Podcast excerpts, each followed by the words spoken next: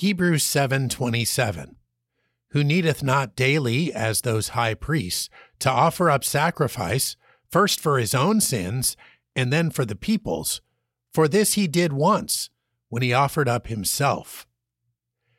This book makes a constant comparison of the Old Covenant with the New.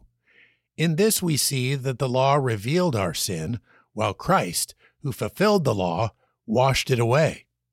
He acts as our high priest, but is like no human priest in history. He came to the altar free from sin, only to freely accept the mantle of every sin and be put to death, shedding his own blood to make atonement. What an astounding concept that he could atone for all sins in one act of sacrifice.